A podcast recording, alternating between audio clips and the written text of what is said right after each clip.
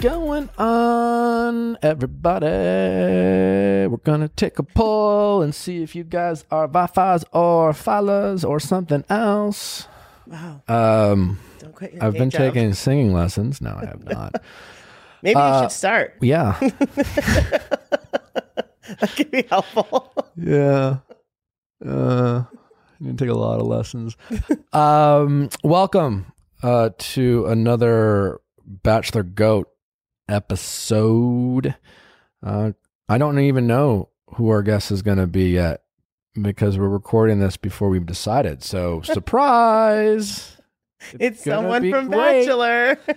Um, I did want to uh, take this uh, intro to uh, uh, address some of the feedback I got regarding the Reality Steve episode.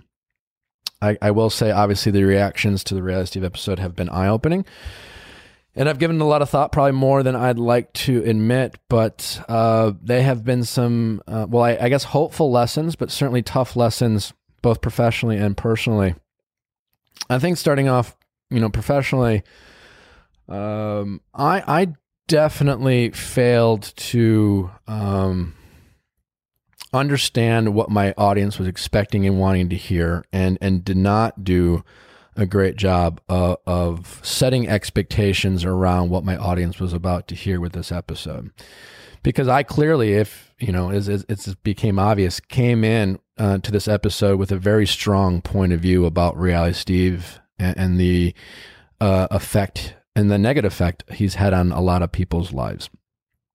And I guess I thought that my audience would, uh, I guess, be interested in hearing uh, me hash it out with Reality Steve um, about those differences. And so, you know, when it came to some of the what sounded like you know arguing or bickering, bickering, or even me talking over him, and uh, you know that uh, leaving it in there or allowing that to go on was hey this is going to be kind of a raw and emotionally charged episode uh, and certainly not the type of episode that a lot of my audience have I've come to expect with some of my guests in a more kind of interview style. Um, it's clear obviously I wasn't even trying to do that. I wasn't even interested in doing that. Uh, I can certainly admit that. And so there's two questions there. I could have just recognized how emotionally charged I was and just simply have not have done it. That's a fair criticism. Why don't even bother? Uh, and that's looking back is uh, quite honestly something that uh, maybe I should have done. Is just not have done it and recognize what I thought to begin with is that we're just going to disagree, agree to disagree, and it's not going to be productive. Had I decided to still go through with it, I again could have better done a better job of setting an expectation uh, with my audience and then recognizing just how um, emotionally invested in the conversation I was so that I could do a better job of conducting the conversation in a way that was probably easier, would be easier to listen to. I also made the mistake of thinking that my audience would be interested in hearing two grown men bicker about their differences of opinion as it relates to the the Bachelor show in general. And I guess as I say that out loud, it sounds kind of idiotic, but uh, I thought it would be kind of a fun debate about, you know, he said, he said, and the, just a difference of opinion. But what that ended up turning into and sounding like, at least from my end of things, is, you know, me defending the show too unobjectively. Listen, what I said about the show is how I feel. I've had a very unique experience in the show. I've been vilified by the show. I've been rewarded by the show. And so I recognize that I see the show probably a little bit more nuanced than others. Um, and that's probably because of my unique experience. And I realize that's not the case uh, for everyone. If I had a really big regret in terms of how I said things, it was I think by getting into the weeds in that discussion, I painted way too broad of a brush as it relates to other cast members' experiences on their show. And I think, um, while unintentionally, I I it made it sound like I was dismissing uh, other cast people's experiences. Um, you don't have to be top four to be wronged by the show. In fact, a lot of people who aren't are the people who are wronged by the show. And everyone has their own experience about the show, and all those feelings and experiences are valid. And um, I think just, uh, you know, the truth is, I don't want to defend the show. Uh, uh, it wasn't my uh, uh, intention to defend the show. They don't need me to defend the show. And I think for the sake of arguing uh, with Steve, I wish I would have just, if looking back, what I would have done differently, I would have simply just acknowledged what is true that the show does at times misrepresent people. And by doing so, uh, they can and have negatively affected people's lives. And if anyone wants to critique the franchise and suggest they need to be held more accountable for that, that is clearly a fair criticism. And I think had I acknowledged that and not bothered getting into the weeds about the semantic, semantics of it all, I would have had a better chance of articulating the point that I hope was hoping to make by having Steve on to begin with. And that was having a discussion about what he does, how he became the blogger, the the spoiler, to deciding to cover cast people's lives outside of the show, and the impact and the negative effect he has had on those people's lives um, by often getting it wrong.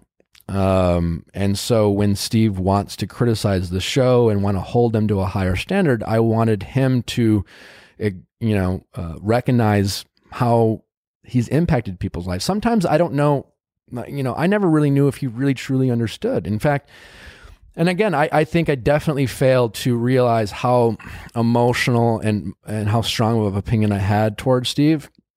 Because I think as the conversation went on, I probably just I, I just got angrier and angrier and, and was trying to like quite honestly I was trying to um, not get more angry. It, you know, for example, when he was talking about what he did to Jenna, I was re- learning for the first time and not quite honestly was processing that information as I was talking to him. You know, I after getting off the show, I've read into it a little bit more and had a, a brief correspondence with her, but listen, what he did to her is heartbreaking. I don't, no one deserves that. I don't think even people can imagine uh, what that experience is like was like for her, uh, how detrimental that probably was, and I'm certainly was to her mental health. And I know there was an apology given by Steve, but an apology is nice, but it doesn't take any of that away, and the hurt still continues. And um, that's a significant story, but there are many other examples. And you know, obviously, I talked about the things I felt like Steve did to me, uh, whether it's putting out false information, leaving up false in- information, putting out biased information, uh, et cetera, et cetera. But there, listen, I have a ton of friends and a ton of peers uh, who have been affected by him. Uh, a lot of, I've seen anxiety attacks, I've seen fights in relationships, I've had fights in my relationships, all caused by the information he has put out there and often incorrect. And I think I was just trying to have a conversation with Steve around that because ultimately my goal was to um, uh, talk to Steve about how he goes about things going forward. Because listen, I realize now more than ever there is clearly a demand for what Steve does. There is an appetite for the information he puts out there, and I'm not. I can't change that. Clearly, he's going to keep doing that, and I think my hope was. And I, I, what I failed to do on the podcast and what I've tried to convey to him even in private is I just hope that he cares about, as much about that as he wants the show to, and that if he continues to do what he does without making significant changes in how he goes about doing it, he's going to continue to hurt people. Um, and that was really just my hope that um, that he would care. I recognize that a lot of people don't care. I mean, quite honestly, it's been disappointing to see some of the reactions of you know, like sometimes an apology is nice, but it doesn't change things. You know, it doesn't get back the, some of the things that happen. And quite frankly, listening to Steve acknowledge some of these things, it, at least for me, and you know, just trying to get people to relate, it almost felt like there was an acknowledgement, but there was a yeah, but this and a yeah, but that, and that's why I did things. And it almost it felt like um, that because there's a demand for what he does that gave it the justification. And so if he ever gets it wrong well sometimes he's sorry it seemed to be an acceptable level of collateral damage. That's how it felt. That's how it feels Um, and again, I, I recognize there are probably a lot of people out there that may not care. I don't have a sympathy. We signed up for it. And if we're going to, if we're willing to sign these crazy contracts that give the show a right to paint us in any likeness that they see fit, that, that there's somehow we should know that there's a person like Steve out there who, who might do the same, whether deliberately or accidental. And I, I recognize that. My hope is that Steve cares.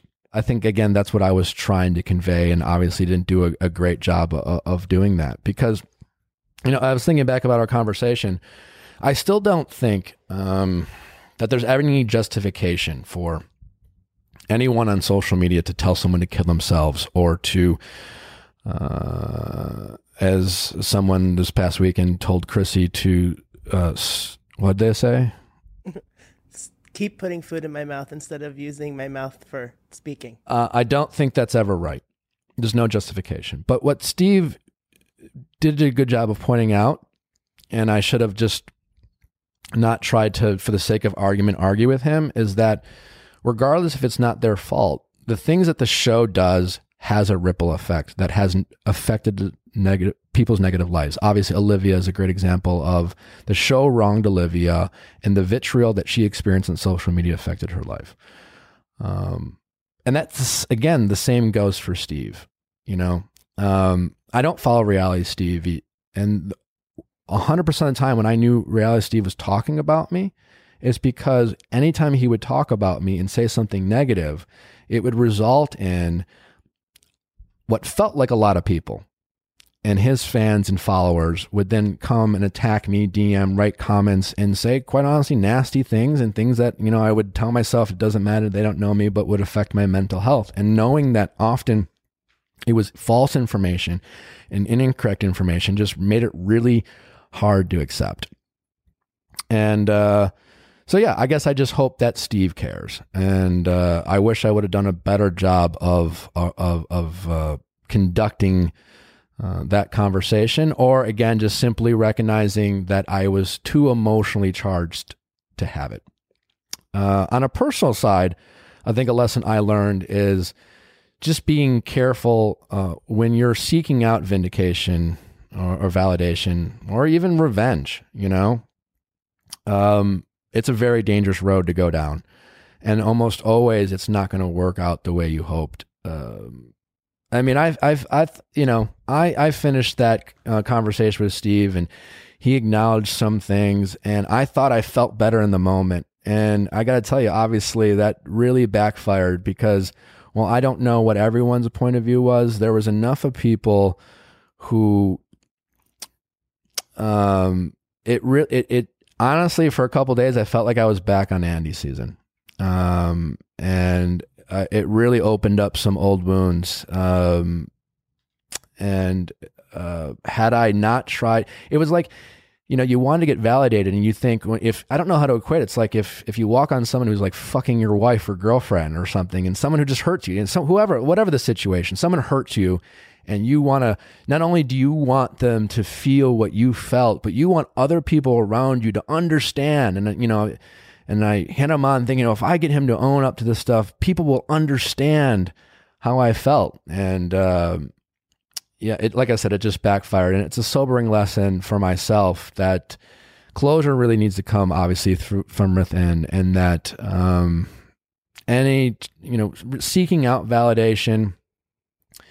It, it, can be very dangerous and sometimes really backfire. And uh, I hope that uh, I, I learned that lesson. And uh, for those of you listening, maybe it's something we can, it can be an example for other people. But um, I think that's all I really want to say about that. Anywho, as always, we do appreciate you guys tuning in. Uh, check us out tomorrow for an amazing episode with ex Harvard professor Tal Ben Shahar, who's a professor in uh, positive psychology. Did I say that right? Po- he he studies happiness, happiness. how to be happy. It's it's a a fascinating episode. Uh, really great conversation. I I really enjoyed it. I thought, boy, what a what a time to talk about happiness and how yeah. we can understand how to be happy. Uh, surprising information I think Tal yeah. uh, offered. So uh, be sure to check that out. And without uh, further ado,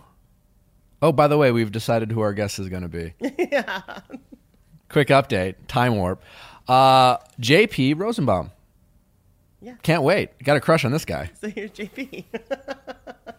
Get that water in your body, people. It's summer. It's hot. Uh, uh, the the the country heat wave going around. it's crazy. Uh, and when it's hot out, you got to keep getting the fluids your body needs to stay hydrated. Well, Liquid IV, I tell you what, I'm loving it. It's delicious, it's tasty, and it's also like drinking like two to three water bottles in one sitting. Uh, it's also full of nutrients. Uh, it's got vitamin C. It's got potassium, as much potassium as a banana, and I don't like bananas. Um, yeah, so listen, uh, a lot of people uh, think of Liquid IV as kind of this hang- hangover preventative or or something you drink the next day, and it's fantastic for that. But I drink it on a daily basis because, quite frankly, I, I'm uh, I, I never can drink enough water, and it's uh, a Plus, you're, like, great. super active. I'm, I'm active, and you don't even again if it's hot, it's warm out in the summer. You, you don't people. You go out there, it's humid out, and you're sweating. It dehydrates your body, and that uh, hurts your skin. It all the things going on in your your insides you don't see, and it's because of a lack of hydration. Liquid IV is doing great things. Uh, I'm loving. The, I love the lemon lime. I can't. It's just my favorite. Uh, but they have a lot of great fa- flavors out there for you nor no artificial flavors, no uh, preservatives, and less sugar than an apple. I mean, hey, less sugar than an apple. Uh, Liquid IV is donating 2.3 million servings in response to COVID 19. Products are being donated to hospitals, first responders, banks, veterans, and active military. So, uh, not only are you doing great things for your body, you're doing great things for your community. Right now, Liquid IV is available nationwide at Costco and Target. And you can also get 25% off when you just simply go to liquidiv.com and use promo code VIALL at checkout. That's 25% off anything you order when you use promo code VIALL at liquidiv.com. Get better hydration today at liquidiv.com, promo code VIALL. I've always loved a good market. I also love a good market that uh, focuses on quality, health, and nutrition. And I tell you what, as a proud Thrive market member, Thrive, Thrive. uh, they have everything I need. Uh, did you know there's over 70 different diets? I literally just learned that as I read it. I literally did not know. Um, but yes, obviously, uh, the diet industry, it, it can be complicated. There's a lot of different things out there. And as your friends come up to you and say, "Hey, you try out this new diet," and you're like, "I don't. How do I? How, if I want to do that, how do I get the things I need to?" do? You can just order it. Just go to Thrive Market. They have it. It whatever to diet, whatever diet out there. Like if I just made up a diet right now, my guess is Thrive Market would, have quickly it. would have something for it. As a member, I'm saving 25 to 50 percent off traditional retail prices, and their carbon neutral shipping is free on orders over $49. The savings I get on my favorite clean organic products are amazing, but I also feel good about helping to support communities in need. In addition to members matching, Thrive Market has raised over $750,000 to date through their COVID 19 relief funds. We're just. Everyone's helping. Everyone's helping, everyone's trying to do their part, and you can benefit and help. Benefit yourself, Be healthy for yourself. help yourself, help your community. Obviously, I'm a proud Thrive Market member, if you couldn't tell. You will be too. Try it risk-free. Go to thrivemarket.com slash V-I-A-L-L. Join today and you'll get up to $20 in shopping credit towards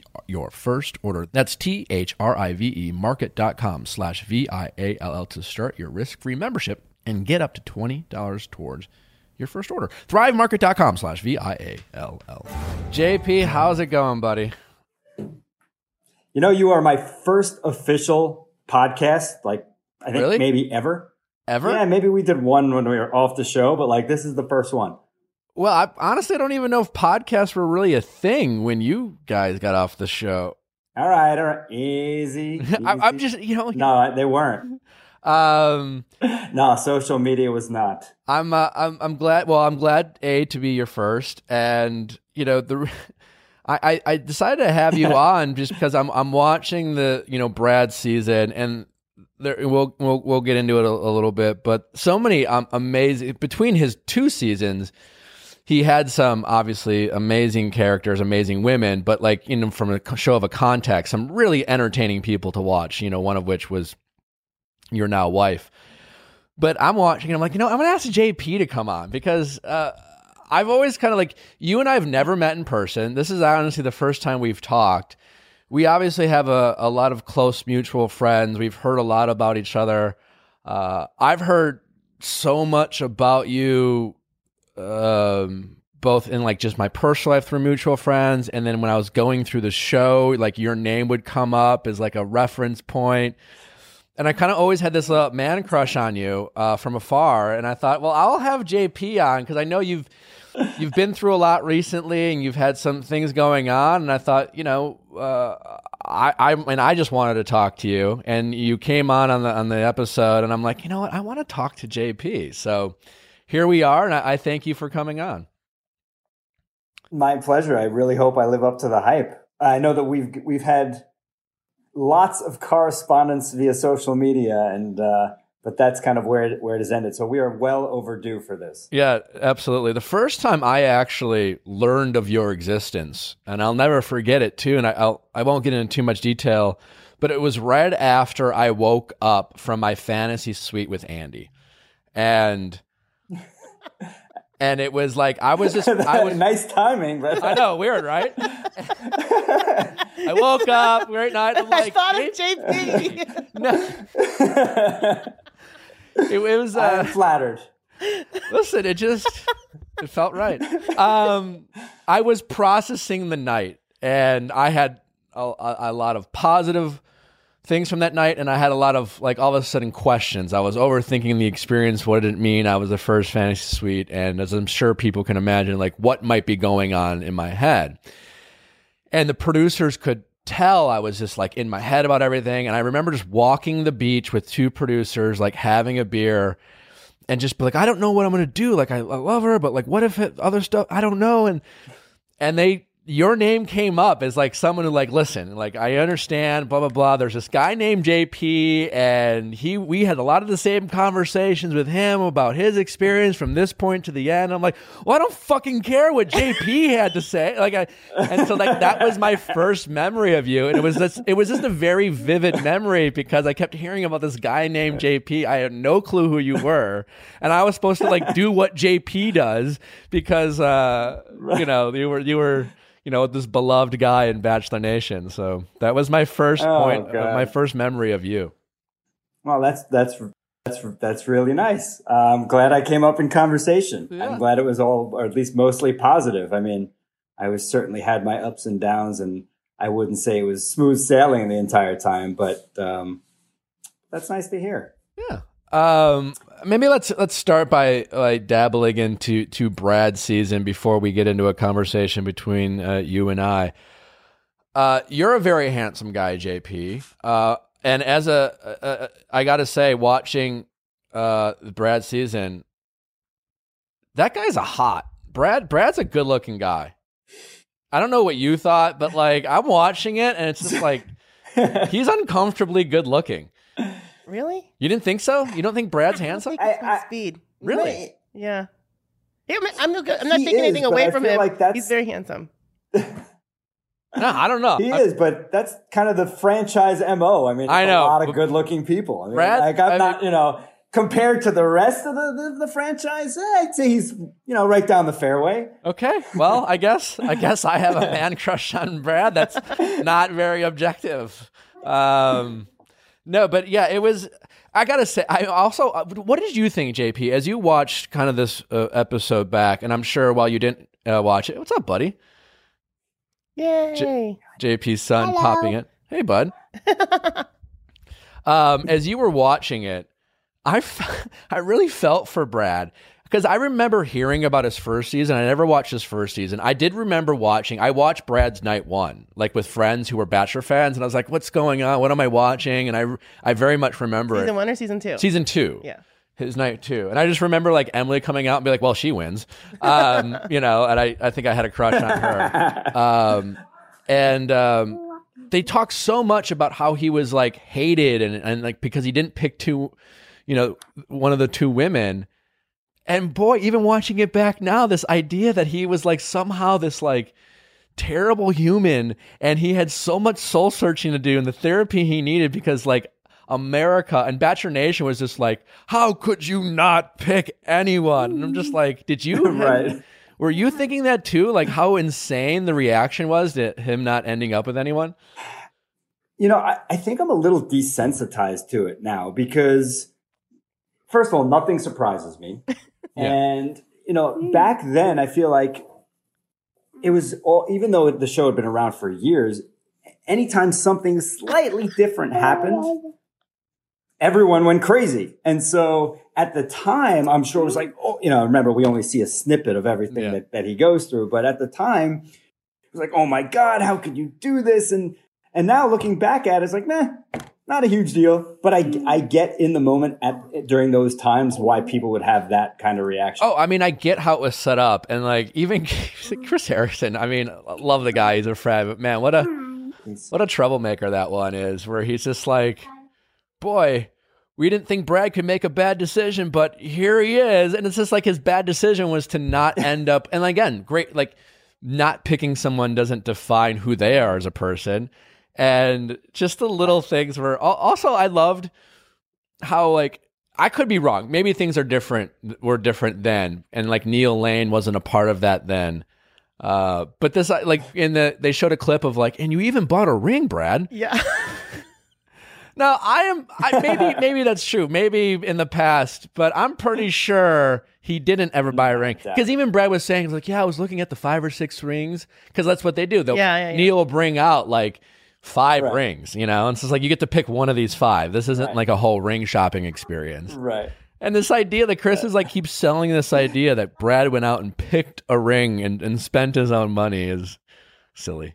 Yeah. Well, it's ki- it's kind of along the lines of when either the bachelor or the bachelorette plans a date for you know whoever they're going out to see, whether on a one on one. They have nothing to do with the planning of the dates. I mean, Yeah, good point. It is Yeah, funny because I, part- I didn't watch it back then, and it does seem like for I don't neither. know if it is a result of like social media, but the show definitely seems a bit more willing to like not pretend some of those things don't happen.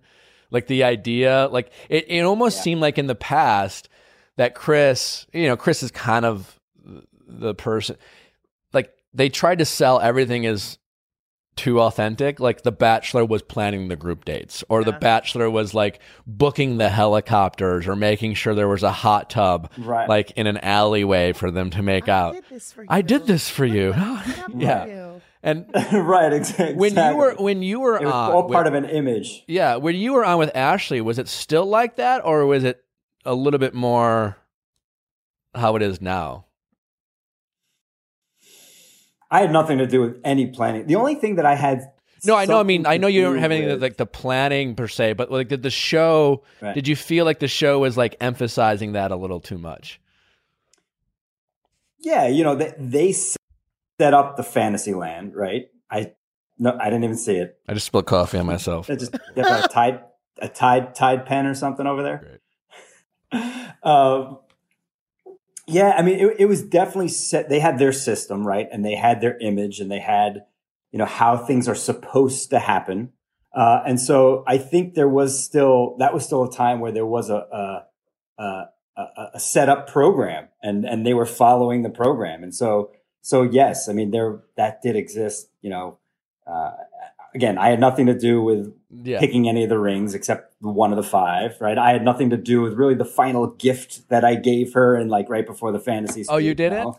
No. So they they still uh n- not really. I mean, not really. I mean, I wrote the words were mine, but like the ideas, no, not not coming from up here. I, I nothing to do. So they they basically it's an assist, right? They kind of Sure. serve it up for you. Totally. I, I will say I did come up with my gift ideas for both Andi and, and Kaitlyn.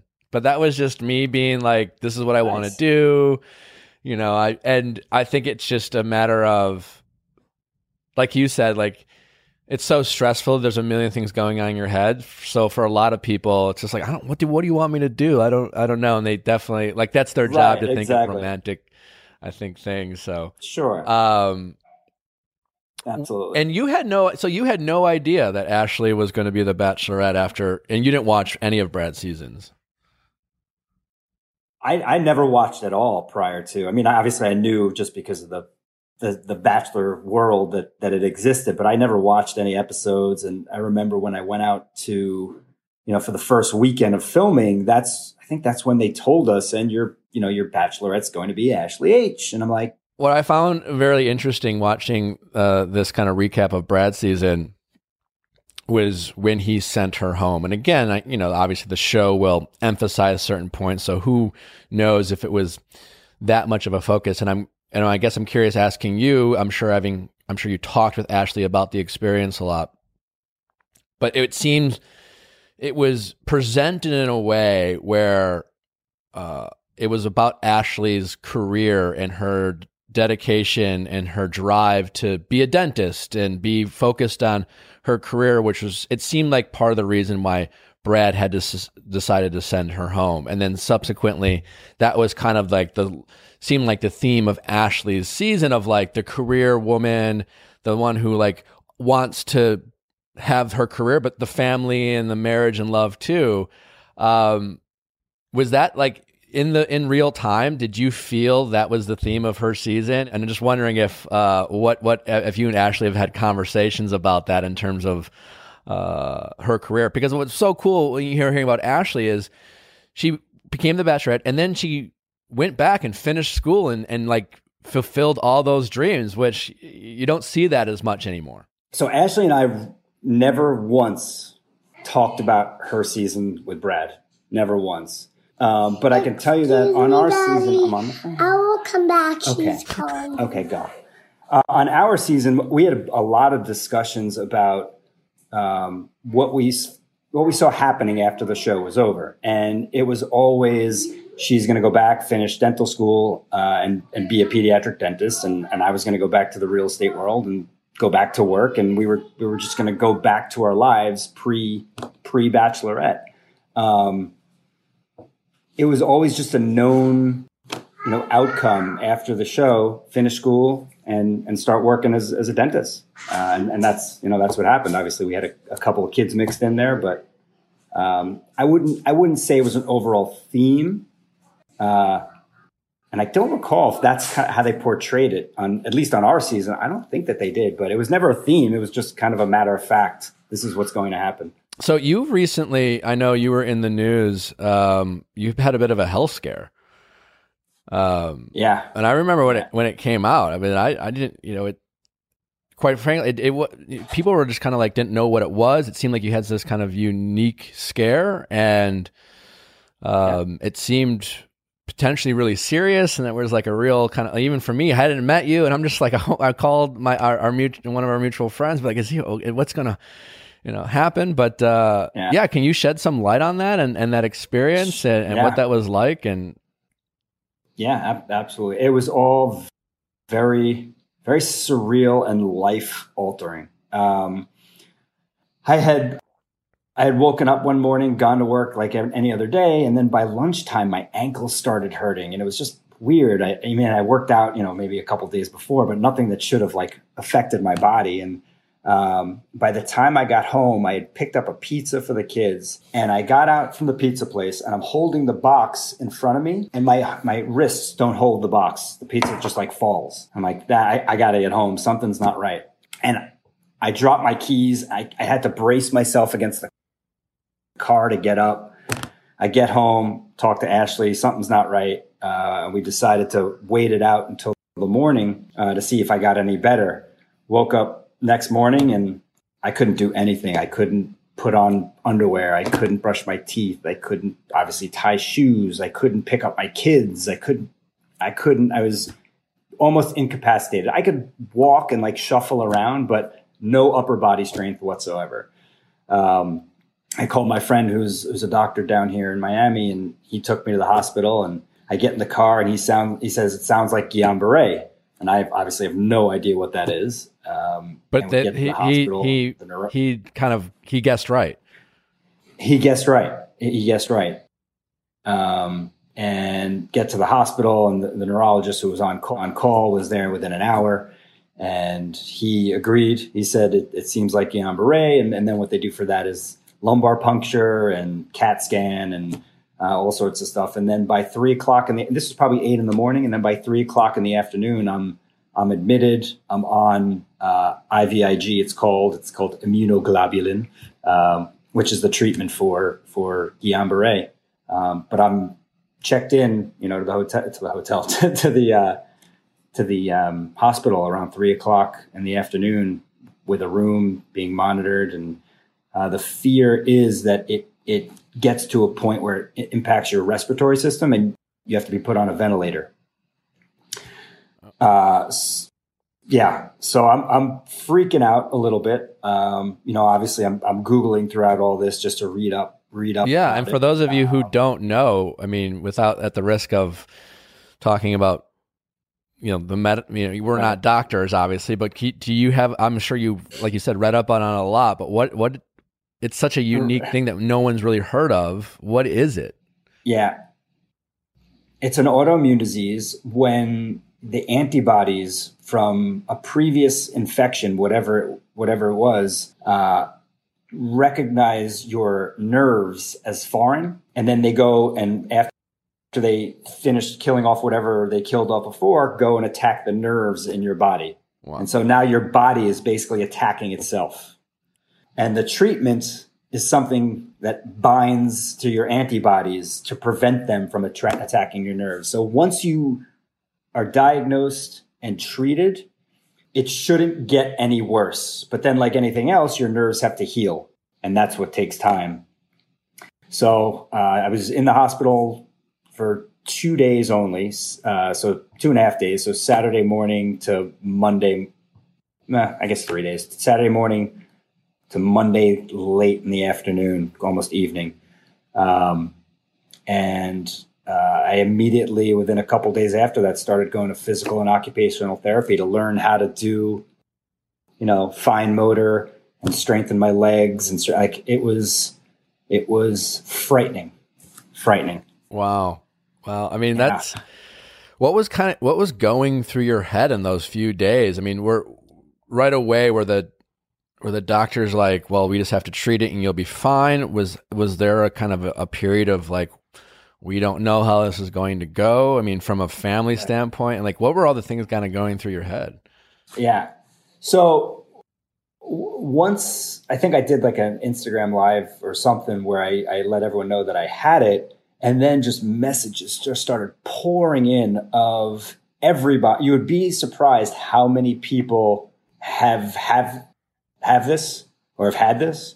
Um, and almost like anything, there's a spectrum, right? You have the mild side of the spectrum, and then you have the extreme side of the spectrum. And this extreme side is where you're on a ventilator for two months and you spend four to five months learning to walk again. And, and then there's the mild side where, you know, you're back on your feet in six to eight weeks and it just impacted, you know, minor things like, again, like tying your shoelaces. Um, and so for me, I was just concerned when the progression would stop. And even though I was on the treatment, um, I couldn't be certain that the progression had stopped, right? Because I didn't test everything that I could do during the treatment. I didn't try and, you know, kick a foot, kick a soccer ball. I didn't try and write my name. I didn't, there were a lot of things I didn't do. And, and it wasn't until maybe Sunday afternoon that weekend where the physical therapist came in and she had me stand up and she had me test all of these things. And I burst into tears. I couldn't do anything. Like I, I it's not being able to just get out of bed and put on a sock and forgive me, wipe your ass, and like you can't do any of it. And so I bur- like I remember being on FaceTime with Ashley when she had gone home after being with me for a little bit, and I I, I was I was just crying like because just unknown. Is it going to get worse? Will it ever come back? Um, but but luckily the progression stopped, and that's when the doctors feel like you are in the clear. If the progression stopped, their their biggest concern is attacking the respiratory. Um, and then once progression stops, then they can almost send you home because you know you've had your treatment, you're not getting any worse. Now you start PT and OT. Wow. That is a So I got very lucky, very, very, very lucky. Um and I'm I'm glad that you did and uh that's uh it's uh, it's crazy. And I remember, like, again, from my point of view, uh, you know, we've had this connection. I've never met you. And I remember just being like, I hope he's okay. And, and it was kind of a, a really scary, scary, scary moment. You know, you talked about just how it was kind of life changing, um, having to deal with something like this and the scare. Um, how has it impacted your life? And, and do you feel any residual effects, whether it's negative or I guess an eye opening and, and what's what, what's been a silver lining that you've maybe taken from this experience? I, it definitely puts a lot of things into perspective. You know, I, I was a very neurotic, uh, I would say, uh, critical former New Yorker that, uh, you know, l- little things would, would, would bug me. Um, I, I have a, a, a, shirt that I've worn for a long time that a friend, a mutual friend actually got for me. That's just says, I love hating things.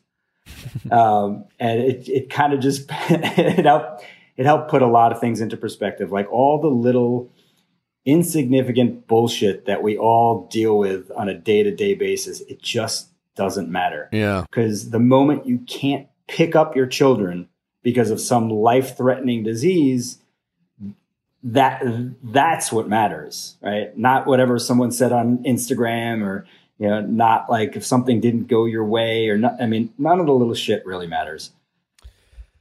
Yeah, I mean, I gotta say, um, I'll I'll get in.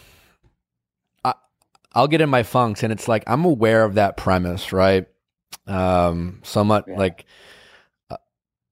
Uh, I, so much of what I think about is like, don't sweat the small stuff. Nothing, all these things uh, none of these things matter. This doesn't matter. We, when we talk about relationships, about how the little things that we fight about don't matter. And yet, uh, I'm like a lot of people where you kind of go down a rabbit hole when you have the sometimes the convenience to do so. Like it's almost as if like every, every yeah.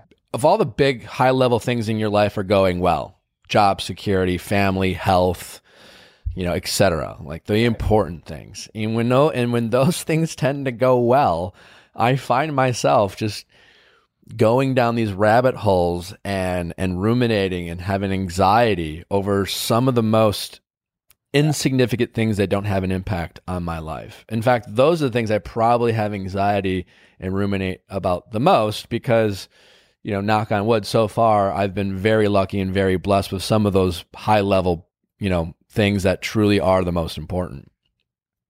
Right. I I think that's totally normal. I think you're, everyone has that, right? And I'm not saying all that has just disappeared for me.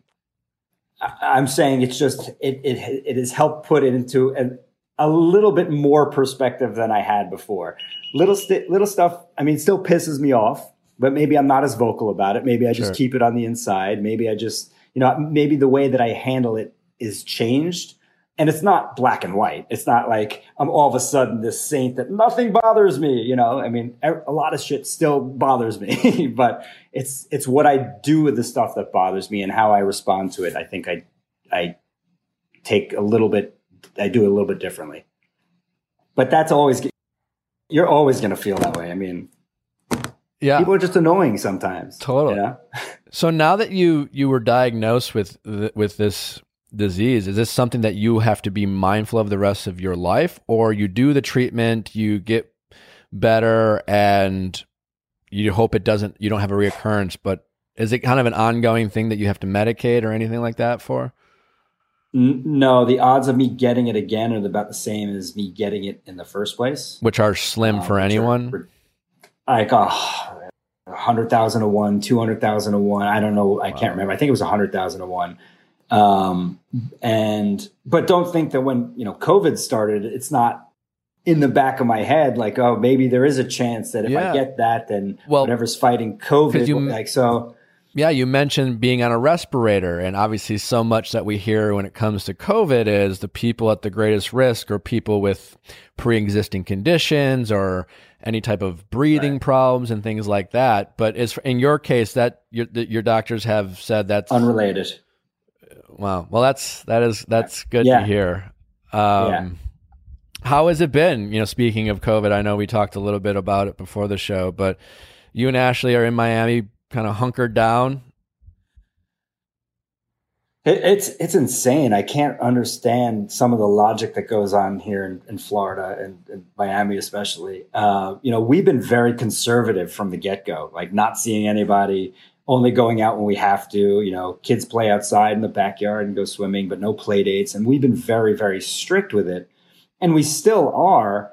But Miami now seems to be the epicenter, the new epicenter of it all, and nothing's really changed. Like people still, not everyone's wearing masks, and people are still, you know, ga- gathering in groups, and I, and you know, starting today, I think actually the they're they're now associated uh, getting violations, fines for not wearing your mask in public. So maybe that'll help, but um, not much has really changed over the last few weeks here, but certainly not for the last few months with us. So we've been we've been pretty isolated. Um, a because my condition shouldn't shouldn't be affected, but my kids when they get sick get very get hit hard upper respiratory area. So yeah, we're we're being very careful. How has it been? Just like, I mean, is it?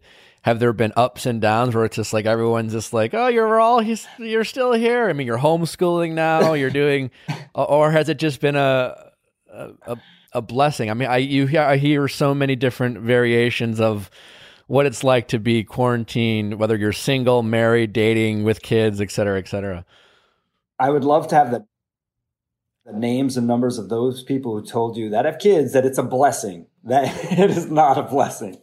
Um, don't get me wrong. Like we all love our kids and we want to spend time with our kids, but you know, two working parents, we're not we're, we're, we, we're not made to stay home, be able to work, be able to watch the kids, be able to teach the kids. And so it's very stressful because you constantly feel guilty that you're not providing enough for your, for your, for your child. You know, are they being stimulated enough? Like my, the kids, my, our kids, they don't really have the attention span to do virtual learning with, with, with their classmates. And so they don't really pay attention. And it is a lot of stress. I mean, um, you know, I'm sure we'll look back on this time as uh, something we will never we'll never get to do it again, spend this kind of time with our family. But I wouldn't say it's all quality time. It's it's very stressful. Uh, we are on top of each other. We try to each Ash and I try to get out individually when we can, just you know, take a break.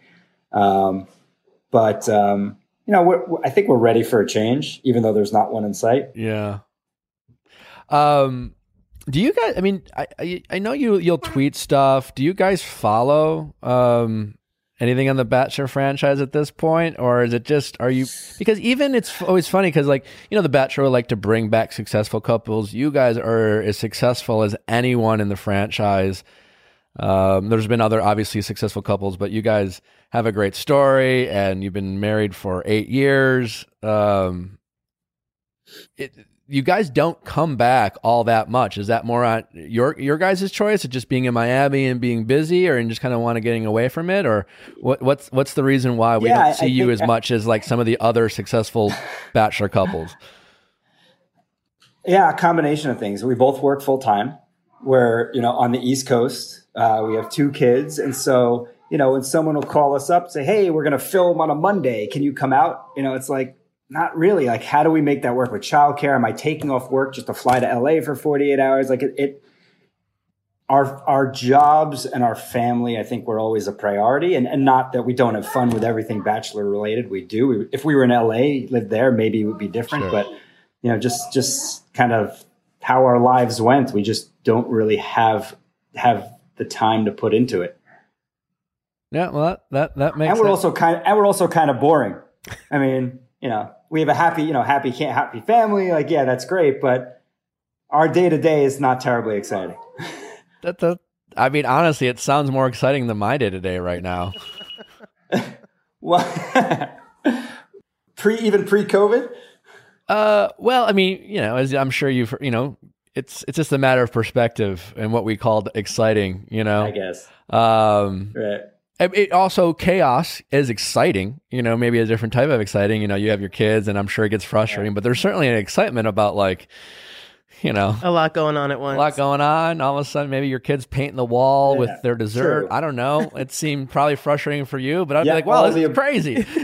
All the above the latest is we have this like putty that they play with and if you leave it in one place for too long it basically just melts into it So if it's on a tile floor, it's fine. But if it's on the couch or any other any other fabric, so now I I've spent about a half hour this morning trying to scrub this melted, hard, now solidified putty that's embedded in the fabric of our couch. So if you call that exciting, I mean, I, I guess. I mean, right now, yeah, uh, I got excited driving into the studio today. I got a, I got a new car, and I got a, I saw a scratch on my car. It came out. It was just a mark, but even that that took it took three seconds to rub, and it came off.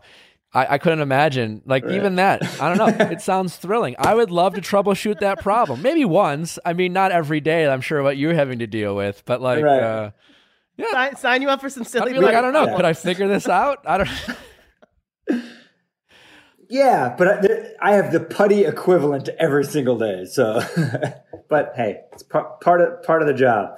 Yeah, that. Uh, I mean, you're you're a blessed man, and you. Uh, it's for all the you know the does the the batch bachelor franchise work and all those things. I mean, it's it's it is fun to see these stories and and you and Ashley and the family and you know, again, it, it, didn't work out for me, but I always, you know, get asked a lot of questions like, you know, the realness or the authenticity of the show. And I'm just like, I don't know what to say, right. but literal children have yeah. been born as a result of people meeting on the show. I guess you could, like, if what, like, right. they've created a life, they've created a handful of lives, but even that is kind of nuts to think about. Yeah. And, um, you know, I, you know, that, that is pretty cool. Yeah. The- yeah, the, the show it's a gateway, right? It, it it's yeah. it's I mean not the equivalent of meeting someone in a bar or or you know online, but like you know, it puts you on a path for either a successful relationship or not, just like any other, you know, catalyst for a relationship. So yeah, definitely a unique way to to meet somebody and uh, you know, if it works out long term, great. You and Ashley never even watched your season, did you? I remember hearing something that. Is that true? Or like when it was uh, airing? Uh, we never watched it together. We never watched it together.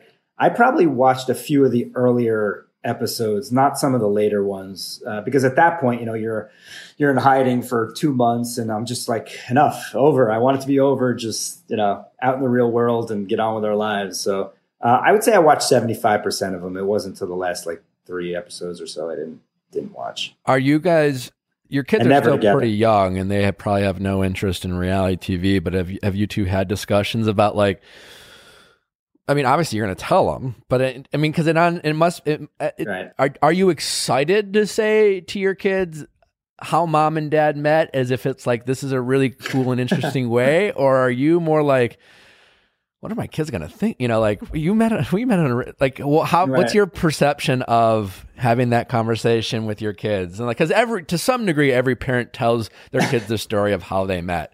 And have you envisioned right. having that conversation with your children in say five or six years?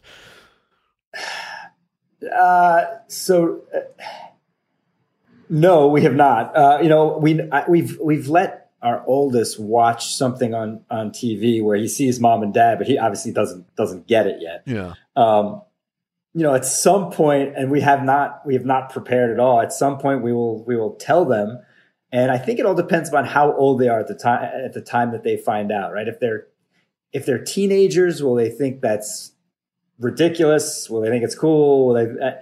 I, I, and I don't know. You know, it's different from telling a nine year old versus telling a fourteen year old, and so the, the short answer is no, we have not prepared any of that. Um, and I think we probably have a couple more years to figure it out. Oh, but, oh, sure. Um, you know, I'm, I'm, I'm hoping like, you know, it's it's a it's a fun story. That's what I'm saying. I, I think it's a will, fun story. I embarrassed. yeah, I don't know. I mean, I, I, personally, I mean, I, I hear my parents tell their story and it's cute, but it's it'd be fun to see. You know, um, right? Yeah, I think it would be kind of kind of neat.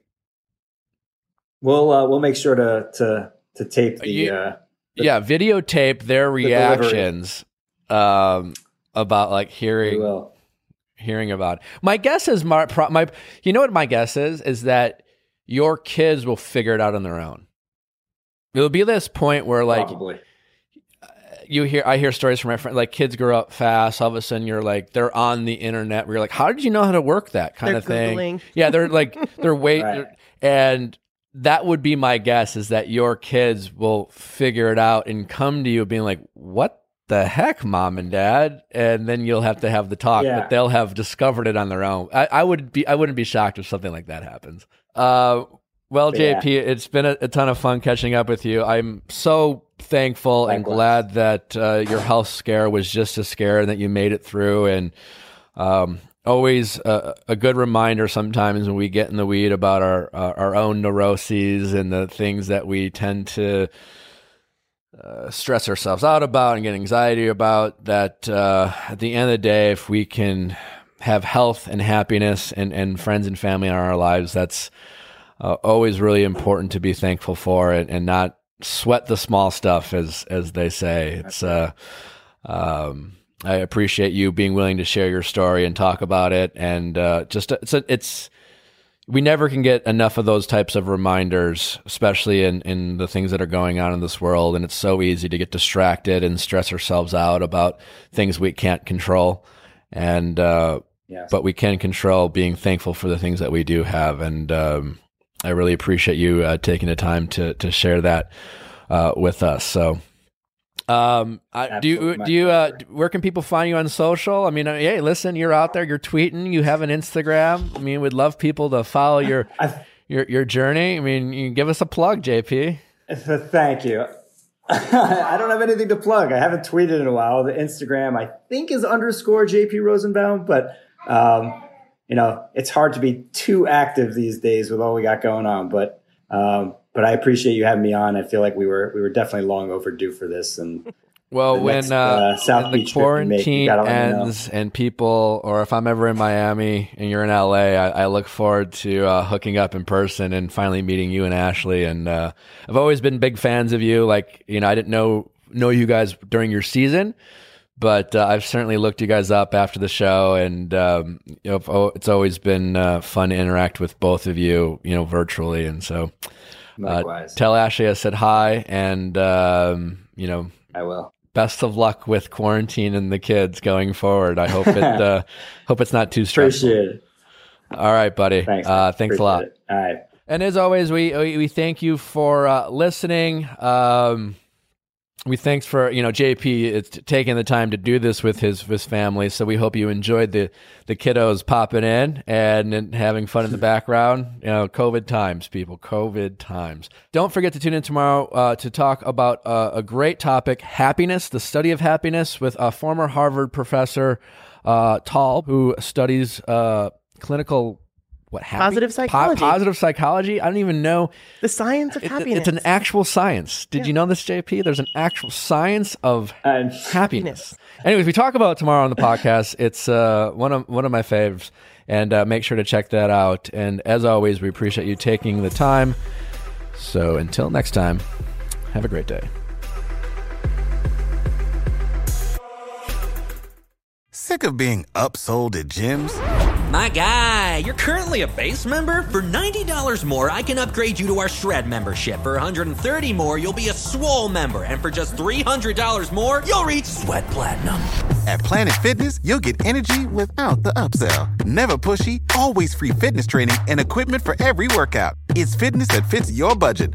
Join Planet Fitness for just $1 down and $10 a month. Cancel anytime. Deal ends Friday, May 10th. See Home Club for details.